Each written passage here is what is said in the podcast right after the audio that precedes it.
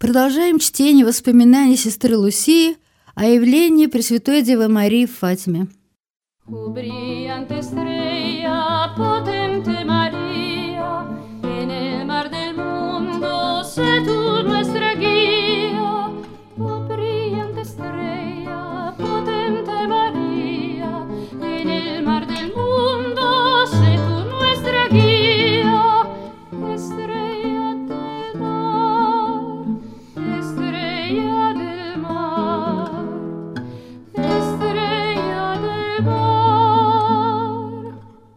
Воспоминание второе. Иисус Мария Иосиф, воля Божия, ты мой рай. Ваше Преосвященство, вот я здесь с пером в руках, чтобы исполнить волю моего Господа. И так как у меня нет другой цели, я начну с девиза моей святой основательницы. Видимо, сестра Луси имеет в виду основательницу ордена босых кармелиток в Коимбре, который она оставила мне в наследство, и который я много раз еще повторю. Воля Божия, ты мой рай. Мне бы очень хотелось знать, к чему послужит эта рукопись, но я не задаю никаких вопросов. Я знаю, что совершенное послушание не спрашивает о причинах. Мне достаточно слов вашего Преосвященства, что это послужит к чести нашей Пресвятой Богородицы. Я молю о благословении и покровительстве ее непорочного сердца. Я смиренно припадаю к ее стопам и обращаюсь к Богу. Взгляни на самую ничтожную из твоих рабынь, которая, оставаясь послушной твоей святой воле, разрывает покровы своей тайны и открывает тайну Фатимы, как она есть. У меня больше не будет радости одной наслаждаться тайнами твоей любви, но зато в будущем воспевать величие твоего милосердия смогут вместе со мной многие другие. Ваше Преосвященство, Господь презрел на смирение рабы свои, ибо отныне ублажать будут, меня будут все роды. Мне кажется, что Господь не спасла мне милость уже с малых лет осознавать себя. Я помню, как мать, укачивая меня, пела мне колыбельные песни, и если она была слишком занята, то отдавала меня отцу, который осыпал меня ласками. Первое, что я выучила, была молитва «Радуйся, Мария, благодати полная» так как моя мать учила молитву мою сестру Каролину, держа меня на руках. Две мои сестры были старше меня. Когда они были уже взрослыми, без них не обходился ни один праздник в деревне. И они по настоянию моей матери всегда брали меня с собою. В праздники всегда устраивали танцы. Если это была свадьба, танцы продолжались до самого утра. Одна из моих сестер была портнихой, и меня всегда наряжали как куклу. Я была самым нарядным ребенком на праздниках. Во время танцев меня сажали на высокий сундук, чтобы на меня не наступили. Оттуда я должна была петь под гитару и аккордеон разные песни. Это очень нравилось всем присутствующим, и меня задаривали подарками. Моя мать обычно наблюдала за всем, что происходило, сидя на пороге кухни с книгой или разговаривая с кем-нибудь из женщин. Она всегда оставалась серьезной. При нее говорили, что ее высказывания похожи на выражение из Библии. Я слышала, как моя мать иногда говорила. Я не знаю, что эти люди находят интересного в обсуждении дел других. Для меня нет ничего, что можно было бы сравнить со спокойным чтением дома.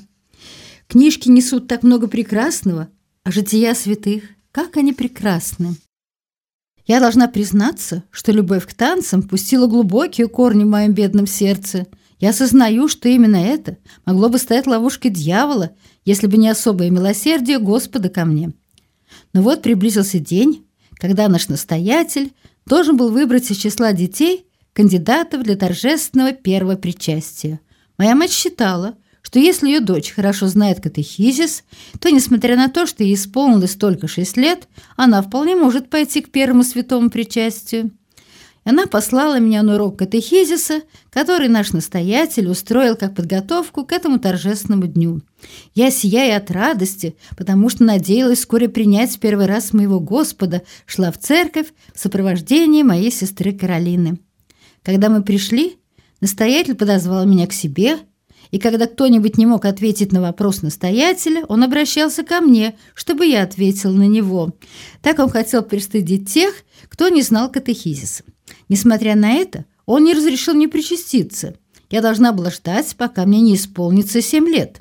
Я залилась слезами. А в это время в церковь вошел священник, которого наш настоятель пригласил помочь исповедовать прихожан. Он спросил о причине моих слез и, узнав, в чем дело, увел меня в ризницу и проверил мои знания катехизиса и, насколько я понимаю, что такое таинство Евхаристии. Потом он подвел меня к нашему настоятелю и сказал, что может разрешить мне причаститься, потому что я понимаю все это лучше, чем другие, старше меня, и добавил, что он берет ответственность на себя. «Ну, хорошо», — сказал наш добрый отец-настоятель, «скажи твоей матери, что ты получишь причастие». Невозможно описать мою радость. От счастья я даже захлопала в ладоши и пробежала всю дорогу до дома бегом. На следующее утро мать повела меня к исповеди. Когда я закончила исповедоваться и попросила у Бога прощения за свои грехи, я встала с колена и увидела, что все, кто там находился, прячут улыбку. Моя мать подозвала меня и сказала, «Доченька, разве ты не знаешь, что во время исповеди надо говорить тихо, что это тайна?» А на обратном пути мать пыталась выспросить меня, что я сказала в конце исповеди, так как она не поняла моих слов. Ответом ей было молчание. Так что я только теперь открою тайну моей первой исповеди. Добрый священник, который просил допустить меня к причастию и у которого я исповедовалась, сказал мне после исповеди, «Дочь моя, твоя душа – храм Святого Духа. Содержи ее в чистоте, чтобы Господь мог продолжить свои божественные дела, действуя в ней». Его слова исполнили меня уважением к моей духовной жизни – и я спросила, как могу я это сделать? А он ответил, преклони колени перед подножием нашей Богородицы и от всей души попроси, чтобы она взяла твое сердце под свое покровительство и подготовила его достойно принять ее любимого сына, и пусть она сохранит твое сердце для него одного. В нашей церкви было много статуй Богоматери, и я привыкла молиться перед ними, так как об украшении алтаря Богородицы Розария заботились мои сестры, которые всегда брали меня с собою.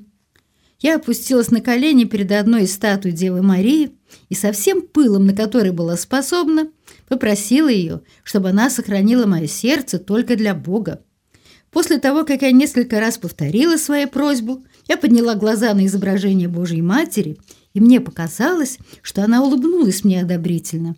Я была так счастлива, что некоторое время не могла произнести ни слова – Всю ночь я почти не могла спать от волнения. Наконец рассвело, и я не могла дождаться, когда наступит девять часов. Когда я была уже в белом платье с венком на голове, со мной пришла моя сестра Мария и повела меня на кухню, чтобы я по обычаю, прежде чем пойти к первому причастию, попросила прощения у моих родителей, поцеловала им руки и попросила ей благословения. После окончания этой церемонии Мать дала мне последнее наставление. Прощаясь со мною, она сказала, «Прежде всего, попроси нашего Господа, чтобы Он сделал из тебя святую». Эти слова так глубоко запали мне в сердце, что были первыми, с которыми я обратилась к нашему Господу после того, как приняла Его в причастии. Мне сегодня кажется, что я слышу эти слова матери. По дороге в церковь мой брат нес меня на руках, чтобы я не запачкалась. Со мной были и мои сестры. Придя в церковь, я сразу же подбежала к алтарю Богородицы, чтобы возобновить свою вчерашнюю просьбу и осталась там, ожидая ее улыбки. Но вскоре сестры увели меня на отведенное мне место. Поскольку я была самой маленькой из всех детей, ожидающих первого причастия, мне разрешили поместиться около изображения ангелов на ступеньках рядом с перилами, перед которыми проходил обряд причащения. Я имела счастье быть первой, принявшей хлеб ангелов. Когда священник спустился с кафедры, мне показалось, что мое сердце разрывается. Когда же на моих устах оказалась божественная хостия, на меня снизошел блаженный покой. Я чувствовала себя настолько проникнутой атмосферой сверхъестественного, что ощущала присутствие Бога. И я снова обратилась к Нему со своей просьбой. «Господи, сделай из меня святую, сохрани мое сердце чистым для Тебя навсегда». И тут я почувствовала, что как бы в глубине моего сердца Господь ясно сказал мне, «Благодать, которая была дарована тебе сегодня, будет жива в твоей душе и взрастит в ней плоды вечной жизни». Я чувствовала себя глубоко погруженной в Бога. С этого момента Я потеряла вкус и интерес к мирским делам и чувствовала себя умиротворенной в уединенных местах, где я могла в одиночестве вспоминать радость моего первого святого причастия. Мне не слишком часто удавалось остаться наедине с собой, так как я должна была присматривать за соседскими детьми, а моя мать в это время ухаживала еще и за больными. Сестры целыми днями работали на поле, а по вечерам шили и ткали дома. После ужина и благодарственной молитвы, которую произносил отец, каждый из нас принимался за какую-нибудь работу. Я вместе с сестрой Каролиной пришивала пуговицу, убирала на кухне, и все мы под аккомпанемент гармонии, на которой играл мой брат, за работой пели песни. К нам часто присоединялись соседи, и я много раз слышала, как женщины говорили моей матери, «Какой ты должна быть счастливой! Бог дал тебе таких милых детей!» Я не знаю, почему я рассказываю вашему преосвященству обо всех этих событиях из семейной жизни, но так Бог говорит во мне. Он знает причину, по которой я так поступаю. Может быть, это для того, чтобы показать вашему преосвященству, насколько сильны были мои страдания после того, как меня так баловали. И так как вы повелеваете мне описывать все, что я испытала, мои страдания, милости, которые Бог даровал мне по своему милосердию, то я думаю, что для меня будет лучше, если я опишу все, как было. А кроме того, я спокойна, потому что знаю, что ваше Преосвященство бросит в огонь все, что будет не во славу Господа и Девы Марии. Итак, мне исполнилось семь лет. Моя мать решила, что мне пора пасти овец. Отец и сестры были другого мнения, но моя мать настояла на своем. Многие пастухи, узнав о том, что мне доверили стадо, вызвались идти вместе со мною. Я выбрала троих из них, и мы пошли с нашими стадами к северному склону горы Кабесу. Мы поднялись почти до вершины горы. Под нашими ногами лежала большая роща, которая тянулась до самой долины. В полдень я предложила моим подругам прочитать со мной розарий. Как только мы начали молитву, мы увидели над деревьями как бы висящую в воздухе фигуру, похожую на статую снега, которая становилась прозрачной под пронизывающими ее лучами солнца. Мои спутницы были напуганы, но мы продолжали молитву. Как только мы закончили молиться, фигура исчезла. Я решил никому об этом не рассказывать, но мои подружки рассказали об этом происшествии в своих семьях. Это известие быстро распространилось, и однажды моя мать спросила, «Послушай, говорят, что ты что-то, я не знаю, что видела. Что ты видела?» «Я не знаю», — ответила я. «Это выглядело как существо, закутанное в простыню». «Я не знаю, имело ли оно глаза и руки». Моя мать оборвала меня. «Детские глупости». Много позднее мы опять пришли со своими стадами на то же место, и все повторилось. Мои подружки снова рассказали об этом. То же самое произошло и в третий раз. Мать рассердила мое молчание, но я и на этот раз ничего не могла объяснить, а некоторые – начали над нами насмехаться. А поскольку я после моего первого причастия часто бывала погруженной в себя, мои сестры спрашивали меня с некоторым презрением, «Ты что, опять видишь кого-то завернутого в простыню?» Я привыкла к тому, что со мной все ласковы, и это презрение было для меня очень болезненным. Я еще не знала, что готовит для меня Господь в будущем. К этому времени пасти стада разрешили Жасинте и Франсишку. Вместо подружек меня теперь сопровождали мои двоюродные брат и сестра. В один прекрасный день мы договорились спасти наши стада на восточном склоне горы. Мы поднимались наверх в поисках скалы, которая могла служить нам прикрытием от солнца и дождя. Так мы в первый раз оказались в этой благословенной пещере в центре оливковой рощи. Там мы провели весь день. Там мы читали розарий, а после окончания молитвы начали играть в камушки – День был спокойный, но вдруг налетел порыв ветра, и деревья закачались. Мы посмотрели вверх и увидели, что фигура, о которой я рассказывала, двигается на нас через оливковую рощу. Когда фигура приблизилась, мы увидели, что это юноша лет 14-15. Он был белее снега, а на солнце казался прозрачным, как кристалл. Он был очень красивым. Юноша остановился перед нами и сказал, не бойтесь, я ангел мира. Молитесь со мною. Он встал на колени, опустил голову и велел на повторить трижды. «Боже, я верую в Тебя, я молюсь Тебе, я уповаю на Тебя, я люблю Тебя.